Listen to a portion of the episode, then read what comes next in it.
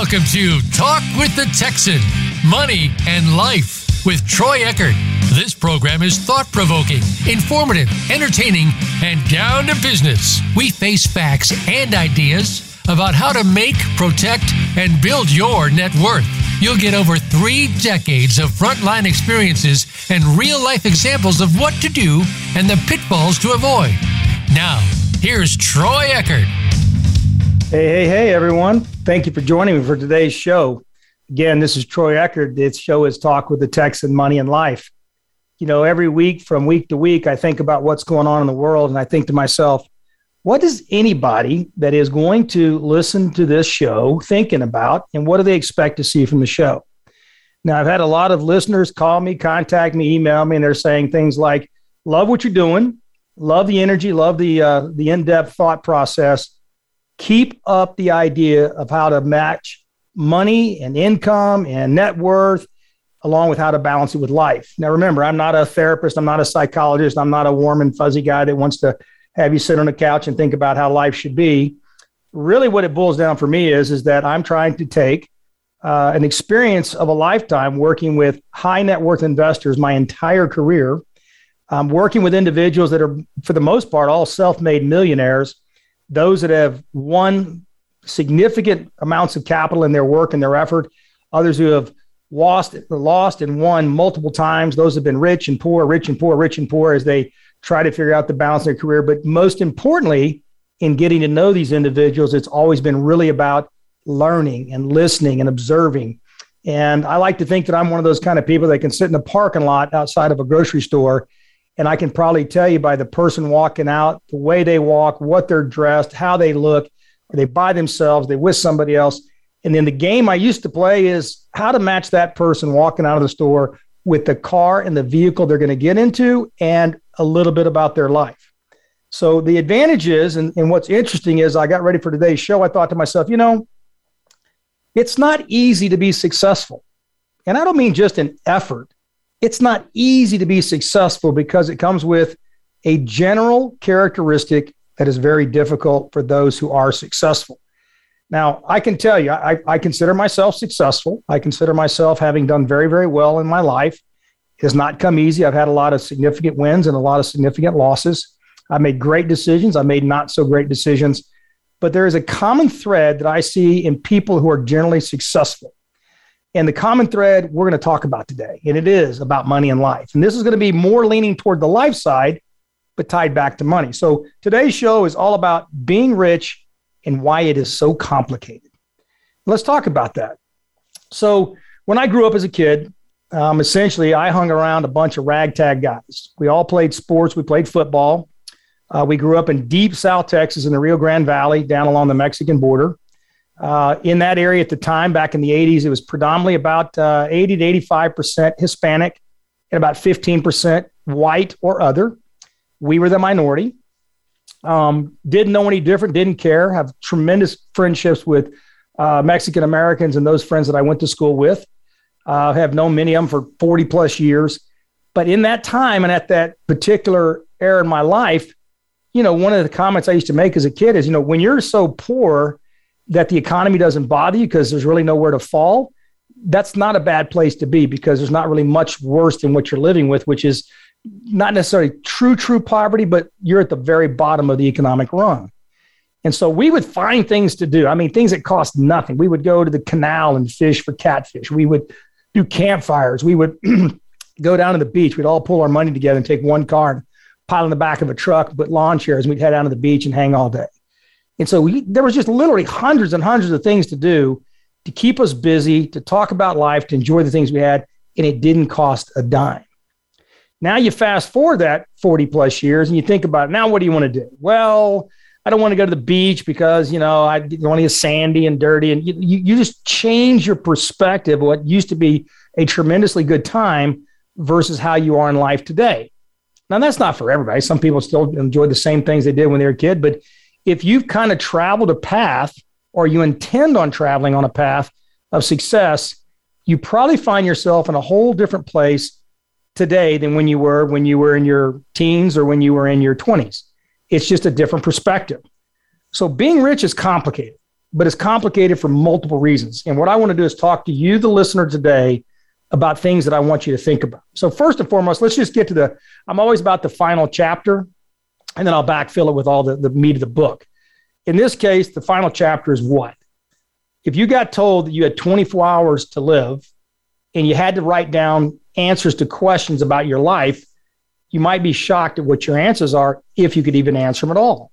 And I think about this a lot because unfortunately, I've had literally hundreds of my prior investors have known me for years, have come into my life and have passed away. I mean, I'm talking some of them I've had 20, 30 years as partners.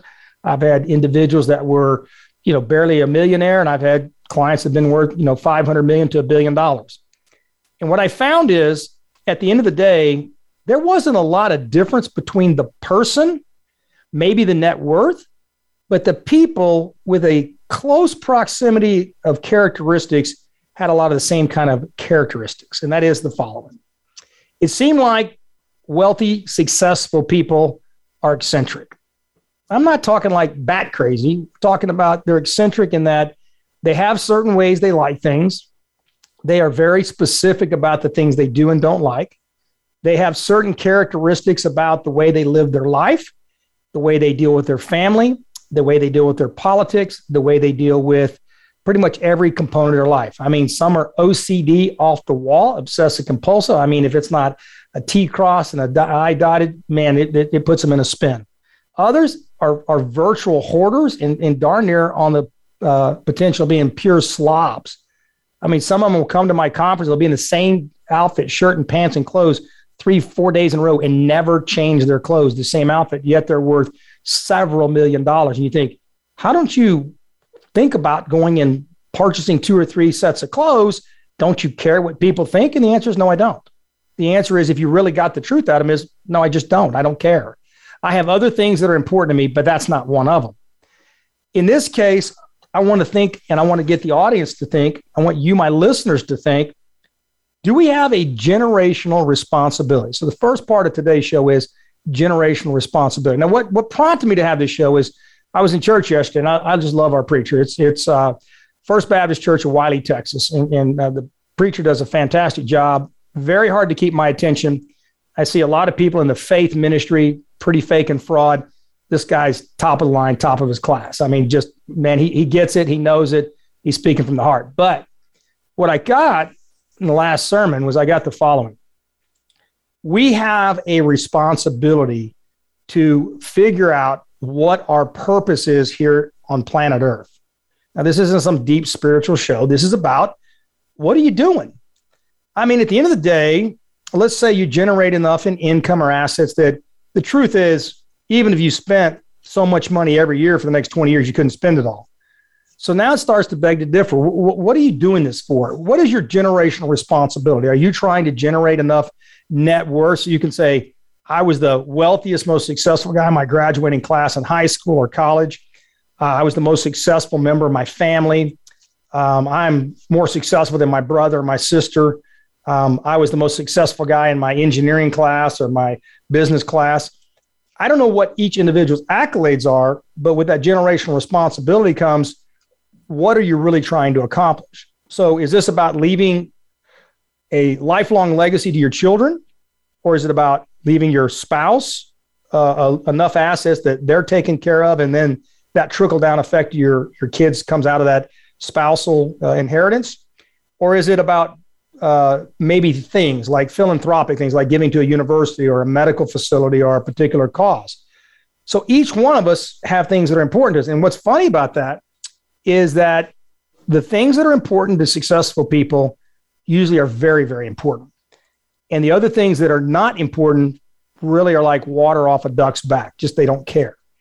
I find after dealing with hundreds and hundreds of high net worth investors over the last 36 years that many of them are more interested in being treated as, considered as, and known as good people, patriotic individuals who stand up for the right, stand up for the weak. I mean, believe it or not, as much money as they have, they want to be known as somebody with character, where their handshake means more than a contract, where what they do counts for something. And I have found very, very few, very few. I've run across a few shysters. I run across a bunch of egotistical maniacs that that invest and you quickly get rid of them as your clients or you realize they're just dirt bags to start with. But overall, 95% of the clients that I've enjoyed working with, the investors I've come across, those individuals that are successful, that have really taken on a opportunity to do something with their life, make their life and their kids and their family's life better. I find the common characteristic for them is my handshake is better than a contract. My word means everything. It's more about my honor than anything else. You know, my dad told me when he was dying of cancer back in 1994, he said, you know, buddy, I want to give you a little information. Actually, it was the latter part of 1993 because it was about three months before he died. And he said, let me give you a little example. He said, you know, you have a very articulate way of speaking. You have a very convincing voice. You carry a lot of power in the way you speak. Don't abuse it. Your word and what you say and what you do means more than anything you'll ever do in life because once you ruin your word or ruin your name, you never get it back. You might repair some damage to it, you might mitigate or reduce what you've done if you've done something wrong, but you'll never, ever get back the quality of your name, the integrity of your name, what it means, and that your handshake means more than any written contract. And I was like, man, that's it was very powerful because this was not a very successful man. My my my father was my adopted dad. He was not a very successful man from the standpoint of you know cash in the bank.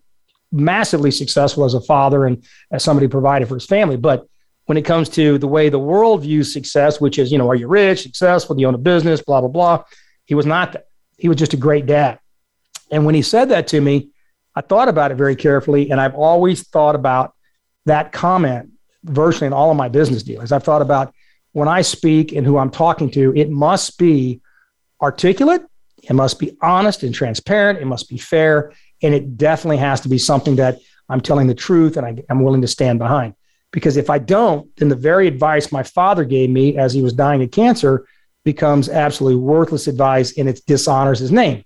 May not mean a lot to a lot of people, it meant a whole lot to me because my dad was 6'2, 280, and I've had a couple of his knuckle sandwiches before. So I thought, man, I better, I better do this right. He might come back and get after me. So the question is, you know, for you today is when you think about, you know, uh, talk with the Texan money and life. Um, the reason why how you live your life ties to money is I see this all the time in business.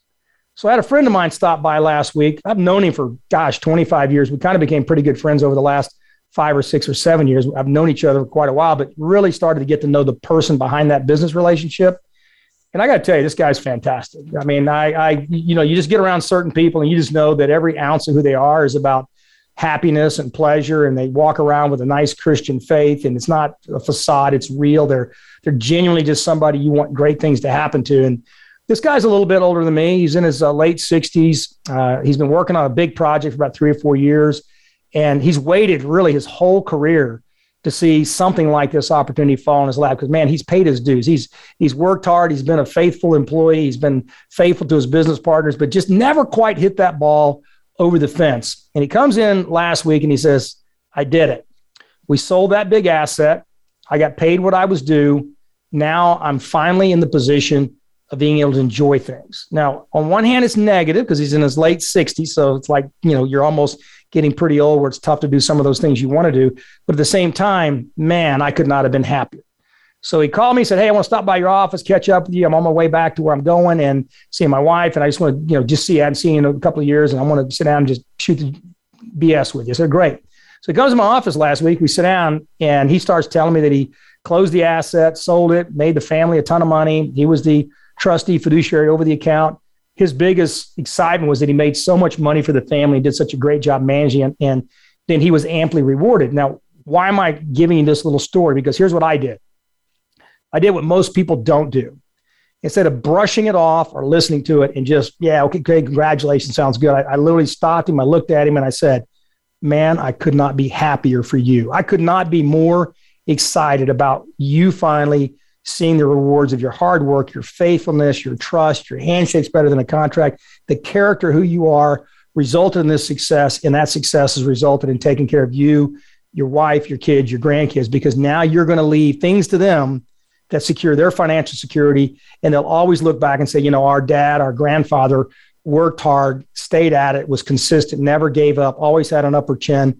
And as a result of being that positive influence, was successful and able providing financial security that will probably go two or three generations deep. Now that's massive. I mean, that's massive. So I took the time to tell him that. And he didn't say anything, but I could see he almost had tears in his eyes. I could see just somebody saying that to him probably meant more to him hearing those words than the compensation and the and the value of, of the money he made on that transaction and put in his bank. The words out of a friend and a peer and somebody he's known for two and a half, three decades to say that meant more than anything. And that goes back to what I want each of you to think about today making money is great.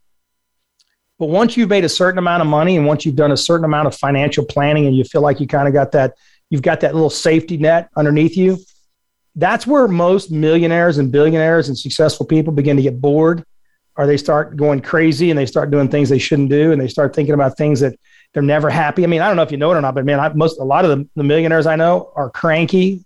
They're sour pussy. They almost look depressed. And you're like, how could you be depressed? Your life is so good. You you can buy anything you want. You take trips. You travel. You have houses. You you're just seeing you got everything by the tail. Why do you not seem so happy?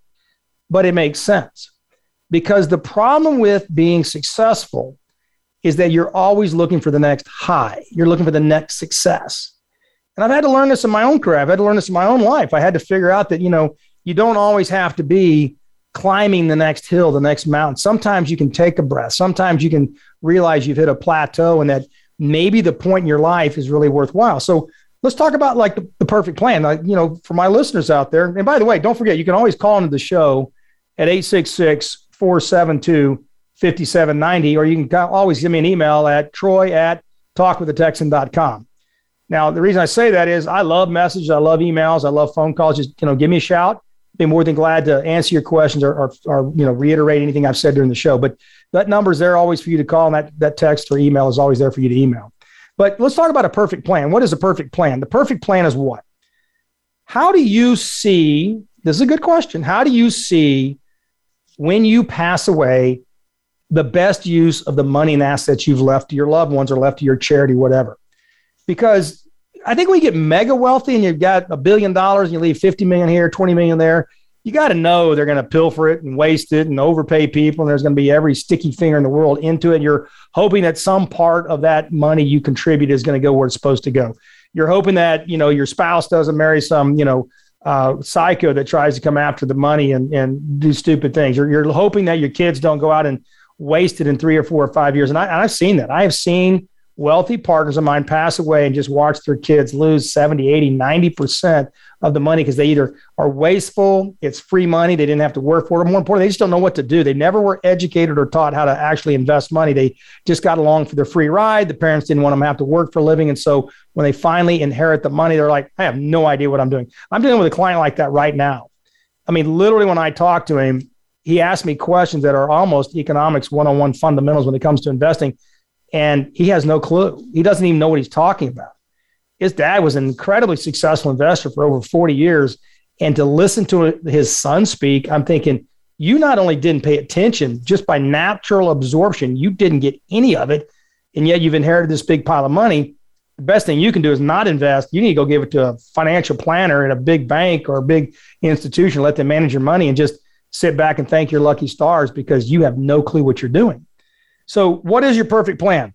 First thing you got to ask is how do you see the best use of your money and your assets? Or do you have a specific plan or you just don't care? And I got a little side twist. If you don't care, then stop trying to make money. I mean, what's your goal? Is your goal to get to a certain financial level? I'm worth 10 million. I think I can be worth 15 million when I die. I want to, you know, quadruple my net worth by the time I'm 70. this is all about, you know, what your own personal goals are. I don't know that. You'll have to figure that out on your own. I kind of have in my own mind what I'm trying to do and I have a what I call a finite end goal, and I'm now trimming off the edges and narrowing that path because at my age, at 57, I'm really thinking about what I want to leave to my kids, my grandkids, my spouse, and what I want to leave them, not only in the way of money and assets, but also in the way of a legacy of learning. This has nothing to do with my ego. It has to do with a legacy of teaching them how to be prudent with the things they're given, how to be uh, a philanthropist, how to be generous, how to be a good business person, how to make those tough decisions, how to pick a side in the fight. You know, whether it's a political fight, whether it's a religious fight, just picking a side based on something that has core values. How do you want your hard work to be used? Do you want somebody to take, let's say you're a uh, Steve Jobs and you, you created Apple and you're saying, you know, what do I want my legacy? I mean, I've heard horrible things about the guy that he was just a terrible person, that he just was so hard driving and just showed no mercy. I'm thinking, well, that may be true, but how many millionaires has he created? What, 50,000, 100,000 millionaires, billionaires as a result of everything he's done for Apple? Well, you know, I don't really know of very many Super Bowl coaches that people just love. They love to hate them. They love them when they win, if you are, are, are a fan of that team. But if you go back and ask the players that played for him, the assistant managers, the the, the uh, equipment crews, and all the people associated with the organization, say, "Man, that guy was a maniac, hard driving son of a gun."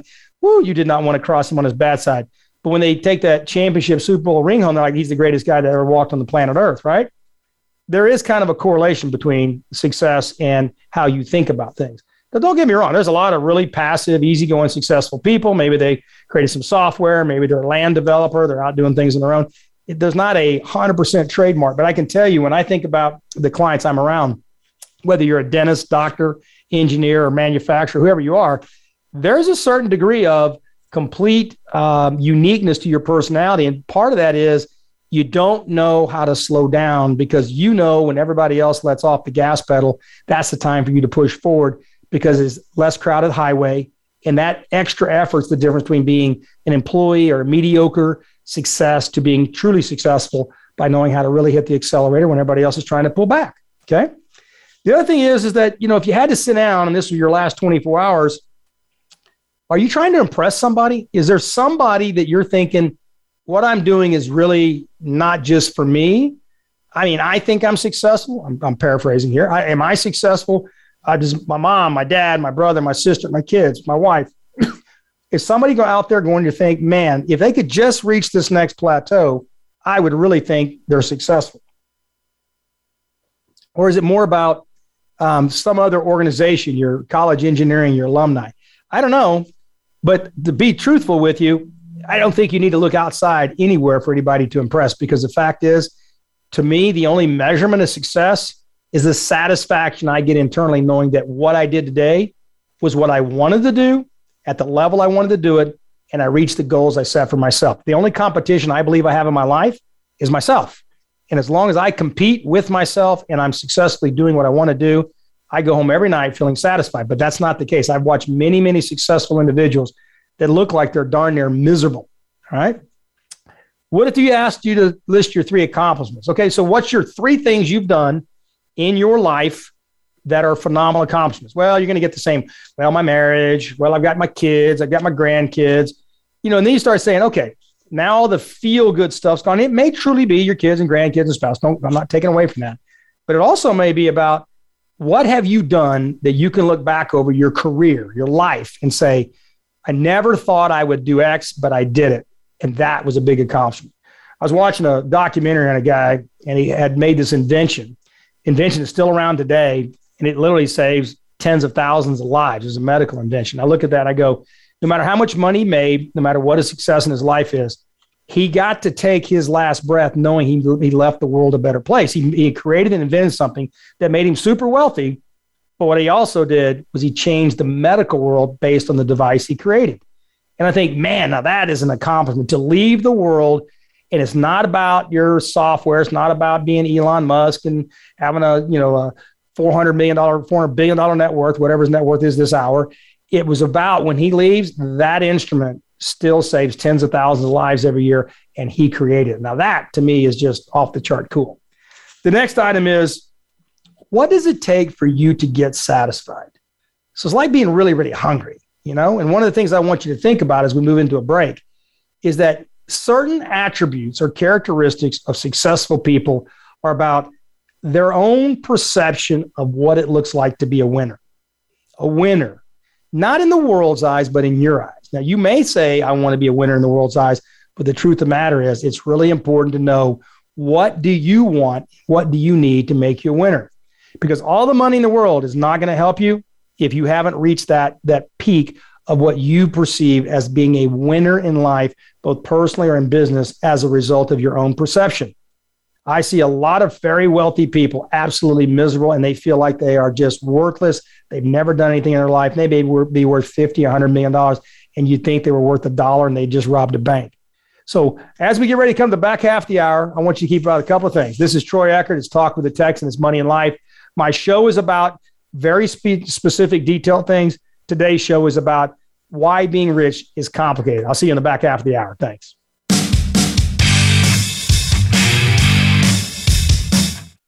Become our friend on Facebook. Post your thoughts about our shows and network on our timeline. Visit facebook.com forward slash voice America.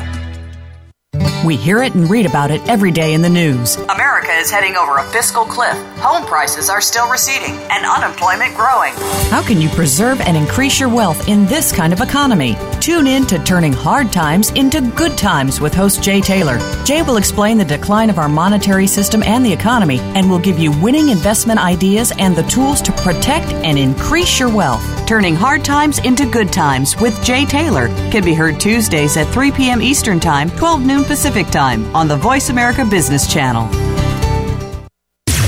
Voice America programs are now available on your favorite connected device, including Amazon, Alexa, and Google Home. Through streams with Apple Podcasts, TuneIn, and iHeartRadio, listening to your favorite show is as easy as saying the show name followed by the word podcast. Hey, Alexa, play Finding Your Frequency podcast. If that doesn't work, try adding on TuneIn or on iHeartRadio or on Apple Podcasts. Do you need directions to solid financial future? If so, the Money Answer Show with Jordan Goodman will provide you with a roadmap to making smart money decisions in every area of your personal finances. Join Jordan every Monday at 12 p.m. Pacific Standard Time, 3 p.m. Eastern for the Money Answer Show on the Voice America Business Channel. Learn how and where to get the best deals on mortgages, cars, and insurance. Find out the best ways to save for college and retirement. Get out of debt, improve your credit rating, and save on your taxes. The Money Answer Show with Jordan Goodman will provide you with great tips on investment opportunities in real estate, stocks, annuities, and other investment vehicles. That's the Money Answer Show with Jordan Goodman on the Voice America Business Channel every Monday at 12 p.m. Pacific Standard Time. Voice America Business Network, the bottom line in business.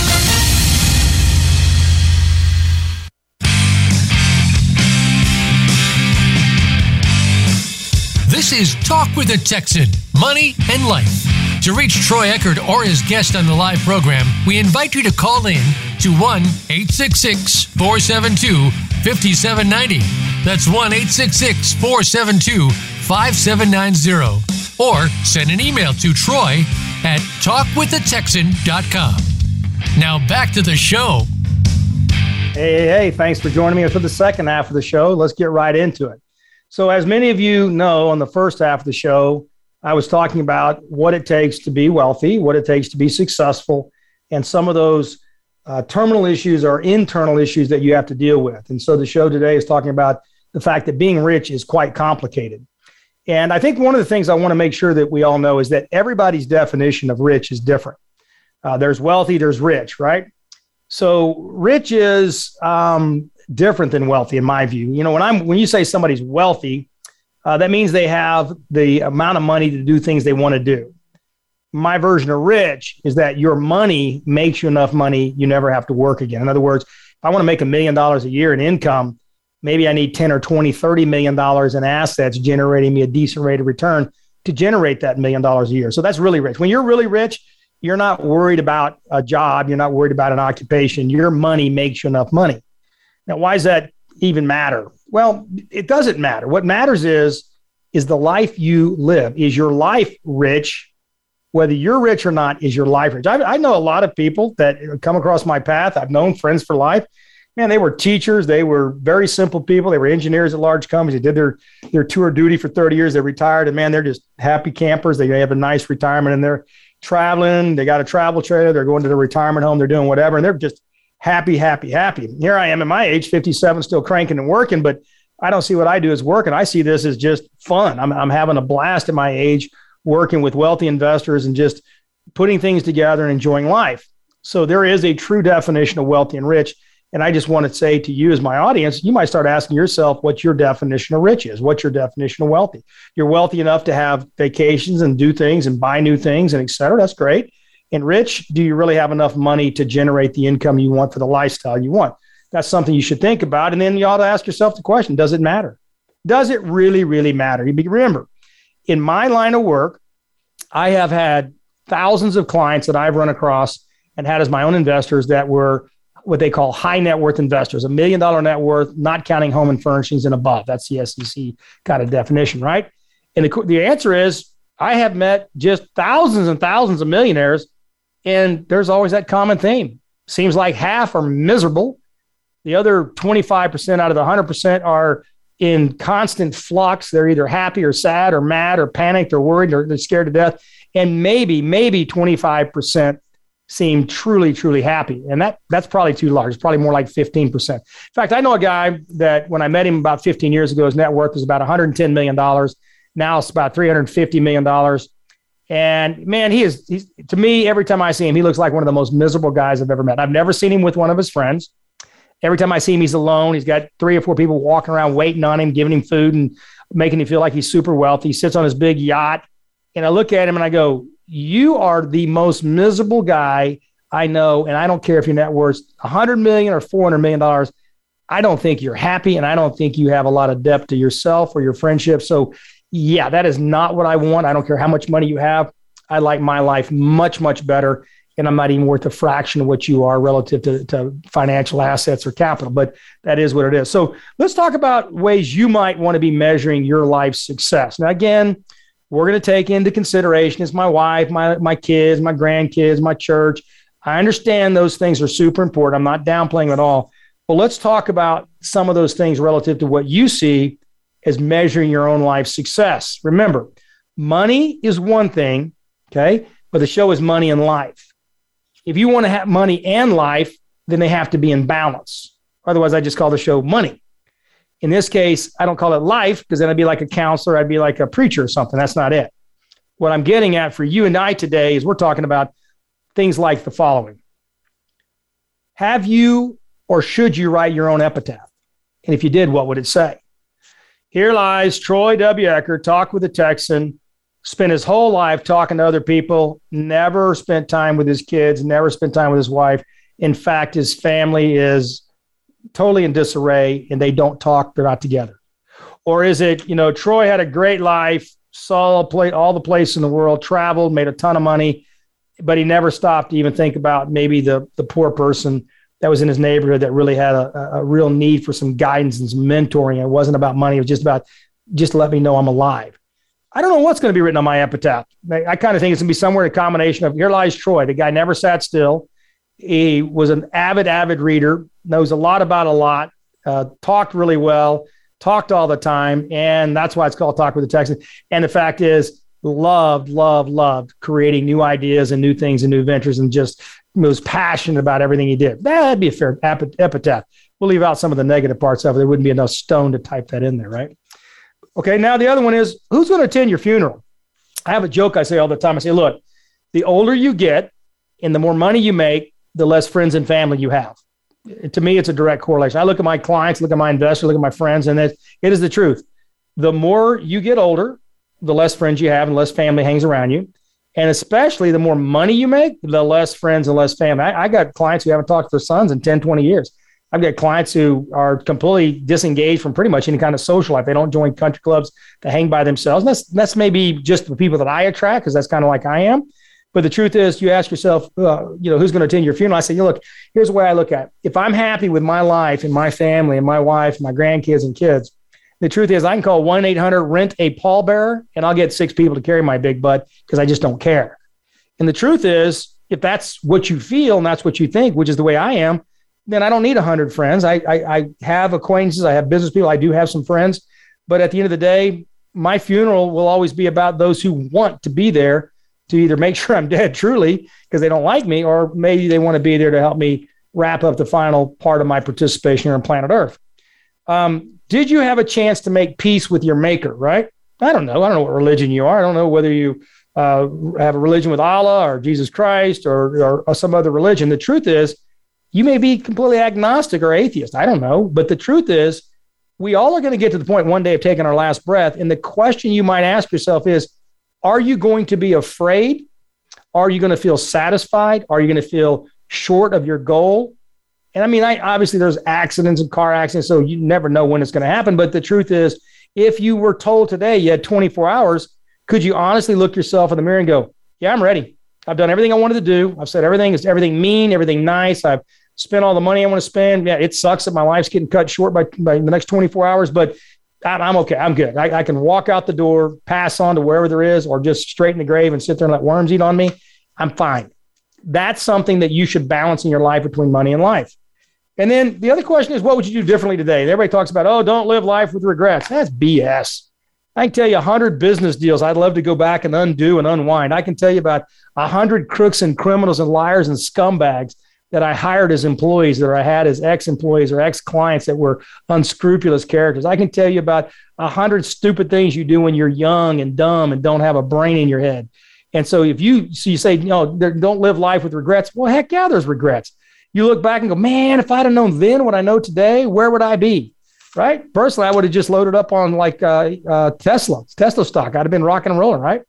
You don't have those luxuries of going back. So what you have to do is realize, you know, the rear view mirror is about two and a half inches top to bottom and about eight inches wide. And the front windshield is about, you know, four feet wide by two and a half feet in length from top to bottom. I'm looking forward, not back. I can't change the water under the bridge. What I can do, and this is where talk with the Texan comes in, I can live life optimistically, knowing I can go forward, even if I've had a horrendous life up until right now, this minute, when this show is being heard by you. Today, you can change your life and you can do something different. I'm talking financially, start a business, work harder, pay off debt, think about what you want in life, go after that challenge. Don't procrastinate on the things that are going to make you great, make you really feel alive, because they're there for you if you'll get off your tail and do it but don't act like a whiner and go, well, I woulda, coulda, should. That's BS.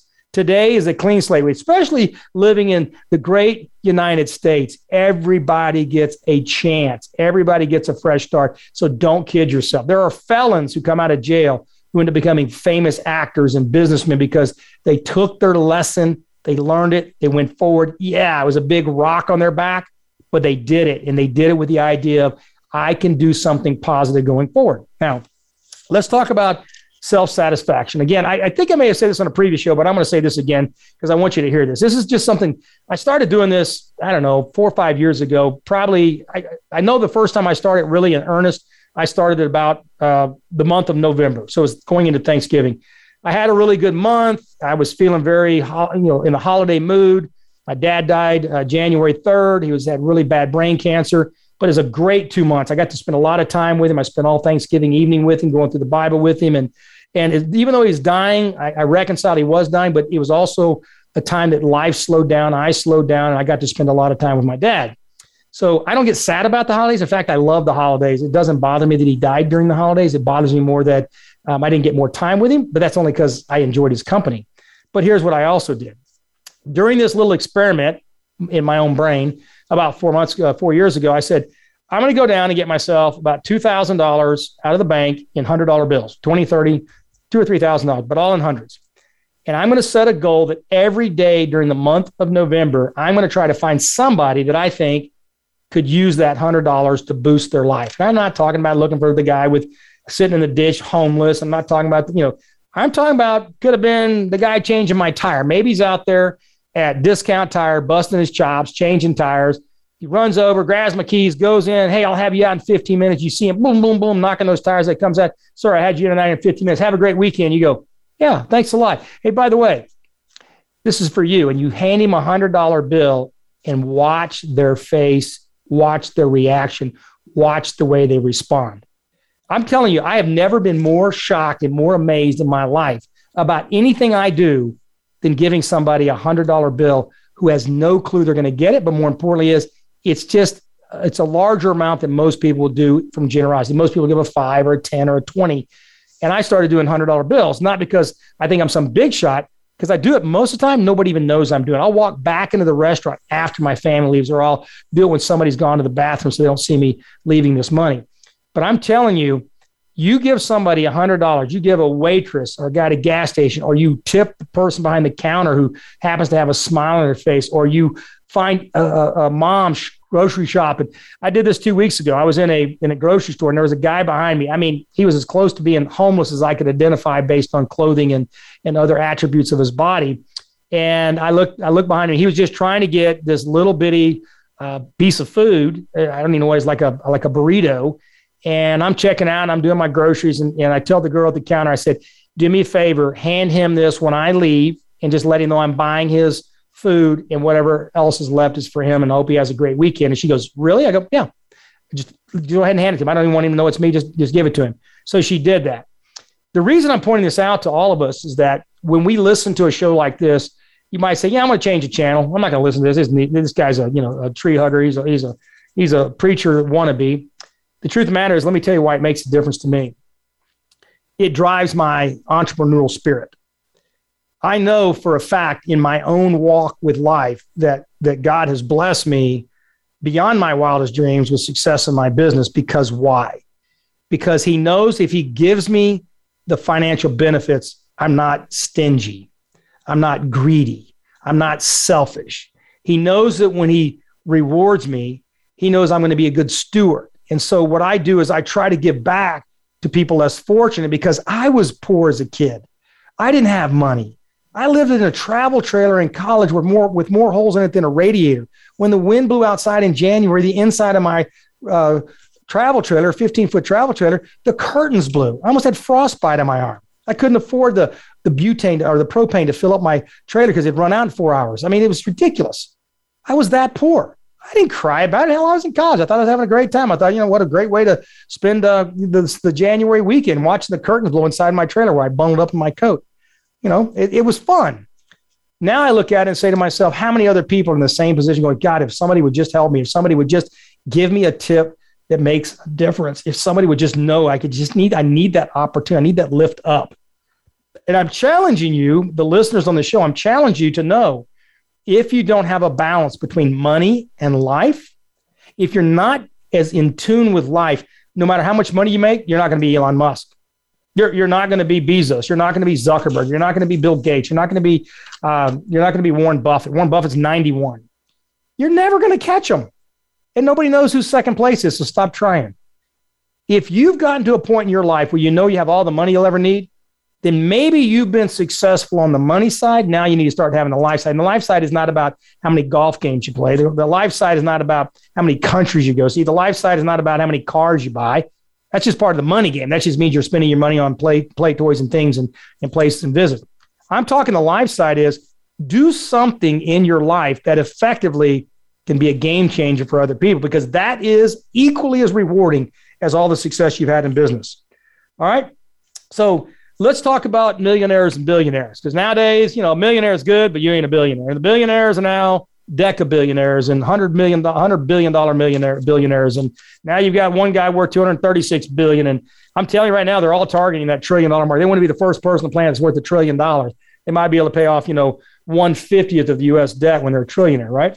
The key to the matter is, is that the one thing that's not any different between a billionaire and a millionaire or a guy worth a trillion dollars is the following is when you die, you die just like every broke person out there. And you die like every other person on this planet.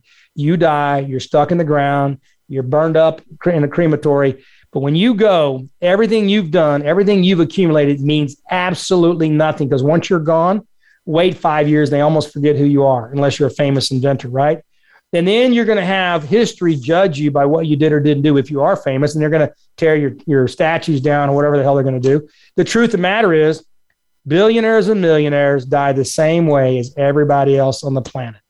The same way my dad died of cancer, the same way a billionaire is going to die.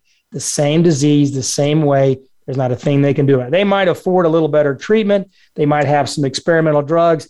Truth of the matter is, they're going to die the same way. So, if that's the case, what's going to separate your last breath and my last breath from maybe the last breath you would take today before you listen to the show? Maybe it has to do with life success, right? Maybe it's how you treat others. Maybe it's how you treat the money you're making. Maybe when you run your business and you think, hey, I'm going to make a million dollars in profit this year, go down your employee list and go, how many of my employees are basically getting paid what that position holds? But man, what would an extra $10,000 bonus mean per employee this Christmas? Say you got 20 employees. You say, I'm going to put $200,000 worth of bonuses out to my 20 employees and give them $10,000 in bonus money this Christmas. You're like, that's a lot of money. Why the hell would I do that? They're doing the job I pay them for. Oh, that's true. You're true. Take the 200,000, put it in your bank. Now you're richer than you were last year. And what you've done is you have been selfish. Yes, selfish. This is a guy that makes a lot of money telling you you've been selfish in depriving yourself of life's pleasures. You're not selfish in giving them money, they didn't earn it. A bonus or a gift is exactly that. It's what I decide to give you. It's the bonus I want to give you. It's the it's the uh, gift I want to give you. But let me tell you, giving of yourself, giving of your success is also a way of giving back to your own soul. You're helping foster in others what you yourself have experienced. Now, whether somebody helped you along the way or you did it yourself doesn't matter. All I know is I get a massive kick at anonymously giving money away and doing nice things and doing deeds because at the end of the day, you can't take it all with you anyway. So when we talk about money, as we're getting ready to you know get to the very last few minutes of the show in the next five or ten minutes, um, question you should ask yourself are the following: How much money is enough? If you don't have it written down, go figure out how much money is enough. Get a ballpark figure of your net worth today, minus your expenses. Be realistic. If I sold everything I owned, I mean down to my last shorts and shirt that I have on, what's my net worth look like? Okay, now you know what you're worth. Okay, in your own mind how much is enough? Is that enough, or you need twice as much or three times as much? If you had four times as much as your net worth is today, would, would the, then you be satisfied, or is what you have today going to make you satisfied? Because let me tell you something: when you get to a monetary point of satisfaction, then you stop thinking about money and things, and you start thinking about quality of time and life. And I think it's incredibly important because what good does it do? We always focus on making money and we never enjoy life. I was guilty of that until about three or four years ago. I just, it was never enough. It wasn't about the money in my mind. I thought, no, I got to keep climbing, man. I've been trained like a robot since I was a kid. Go, go, go, go. And at some point in time, I go, why, why, why? Why in the hell am I doing this? Now I'm having more fun than I've ever had because I'm not going after the money. I'm going after the life and I am enjoying the heck out of get. I'm enjoying giving away hundred dollar bills. It, it's my favorite thing for the day is finding somebody I can give a hundred dollar bill to. I love. I mean, I wish I could give you a book about the facial expression and the responses I get from people I give that hundred dollars to. The question is next is why are you making more money? If you have your net worth today and you go, well, it's not enough. Okay, then why is it not enough? Who are you going to give it to? Well, let me tell you what I experienced. Nine out of 10 of the heirs of the people that get the money from clients that I've had, I don't like them. They're not nice people. They're selfish. They're shallow. They don't ask about their dad. They don't ask about their mom. They don't seem to do anything with it. They just they can't wait to figure out how much money do they have? How do I get my hands on it? And they run out and live their own lives. I'm not saying you have to live like your mom and dad. You have to do what they did. But man, there's a complete disparity between the parents and the kids. And I see it time and time and time again. And when I see that 10% that really do know their mom and dad and they respect them or their parents and they go, this really is about carrying on what their legacy is of who they were and the character. Man, it is so fulfilling for me to see those next generations do that kind of thing. It's really great, right? So if you're in, if you're, if you're really worried about being known for something, just keep in mind nobody knows who second place is. Nobody knows who was in the Super Bowl last year. Nobody knows who was in the uh, uh, the uh, World Series last year. I mean, other than so, super sports fanatics, I couldn't tell you really who the valedictorian or salutatorian in my class was. I know who the valedictorian was. I kind of know who the, the salutatorian was because I was third, but the truth is I don't care and I really don't know. So if you think this is a race about notoriety, forget it. Unless you become a you know a serial killer or some other crazy or, or you know a Madoff where you embezzle 16 billion dollars and ruin hundreds of thousands of lives, you know who cares? But if you want a legitimate legacy to live, live it silently. You know the greatest thing you can remember is the following: the greatest sign of generosity is anonymity. I was told that by a guy about 20 years ago, and man, it sunk in my head like no tomorrow. He said, The greatest sign of generosity is anonymity. Do something nice for other people, generous, your time, your money, your gifts, whatever, and don't expect a thing back. And don't even care if they say thank you. Just walk away. Who cares? Right? So, on a sinking ship, who gets the last life raft? What is that supposed to mean? Well, if there were 50 people on a, on a boat and the boat's sinking, Nobody goes around and says, uh, except for the movie Titanic, uh, the first class go to the left and everybody else goes to the right. No, it doesn't work that way. Okay. You would like to think that your success and your money and your wealth and your position in life, I'm a doctor, a physician, I'm this, I'm that, gives you some kind of place on that life raft. And the answer is no, it doesn't. It's about protocol and etiquette. It's about generosity and sharing. It's about who's going to survive. There's a thousand things that will go into who gets in those life rafts if there's only enough for half the people or a third of the people. And the truth of the matter is, you need to think about that in life. I go to see my mother in the nursing home and I see a lot of empty rooms and I see a lot of older people in there.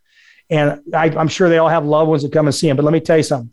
When you look at that entire nursing home, they all look the same. They're weak, they're decrepit, they're old, they're aging, they have dementia, they have different health issues, and they're waiting desperately for the person or persons that love them and know them in their medical condition, wondering, have I been a good person that somebody will want to even know I'm still alive? Now, some of you mean SOBs or SOBs females out there say, I don't care if anybody ever comes and sees me. Oh, yes, you do. You can play as hard as you want. The truth of the matter is, there's nothing lonelier in life when you stop the way you're living and realize you've done nothing for anyone else, and therefore you are going to be the direct result of how you led your life. You're an a hole, people are going to see you that way, right? Let's talk about the last couple of things. And the last couple of things I want to talk about in today's show is pretty much a bucket list. Um, you know, I've been asked that my whole life. Hey, Troy, what's in your bucket list? I'm like, mm, I don't know. I don't think I have a bucket. I think I have a wagon. I want to fill it to the brim with experiences and sunsets. I, I want to live life about cleaning up the slate, fixing the relationships that are worth fixing that I want to fix before I take my last breath. Um, I want to play a little safer. I don't take as much risk as I used to. Why? Well, it hurts more when I when I fall. I don't bounce like I used to. It's about me deciding who I want to spend my time with. I'm incredibly picky about my time. Why? I'm mathematical. I figure I'm 57. I'm going to be 60 here in three years. I'm going to be 70 in 13 years. I only have 13 more Christmases. I only have 13 more Fourth of July. So I'm going to be real picky who I'm with. So today's reality check is simple. If you're wealthy and you have assets, you're in the number one position bullseye of everyone wanting your money and your assets from the IRS to the federal government to your family and friends because everybody's trying to figure out how they can get a leg up on life and they can do it by gathering assets or money. Um, if you're in that 1% bracket of income, if you make over $100,000 a year, you're on everybody's list because the rest of the world sees you as successful. So when you come to my show, talk with the Texan Money and Life, and you talk about money and life, you must have a balance. Think about a scale. Too much focus on money, you destroy your personal life. Too much money focus on your personal life, you're probably never going to be successful. Very, very, very few minus those you see in the media that are the multi billionaires, ever find that true balance where they have so much money they only enjoy life, right? So as I leave you today, I want you to either email me, I want you to call me, I want you just know as I let you depart today, make sure your life is balanced. Make it with all your gusto because you only get one round in this rodeo. And the clock doesn't stop at eight seconds. The clock stops when you decide to get off or you get called home.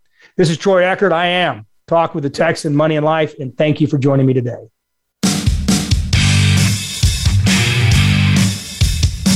Thanks to all our incredible friends for joining Troy for today's show, Talk with the Texan Money and Life. Please join your host, Troy Eckert, for another edition of the program every Monday at 2 p.m. Pacific Time and 5 p.m. Eastern Time on the Voice America Business Channel. Follow Troy, engage him, challenge him, but most importantly, listen to him. Three decades of expertise at your disposal. We'll see you here next week.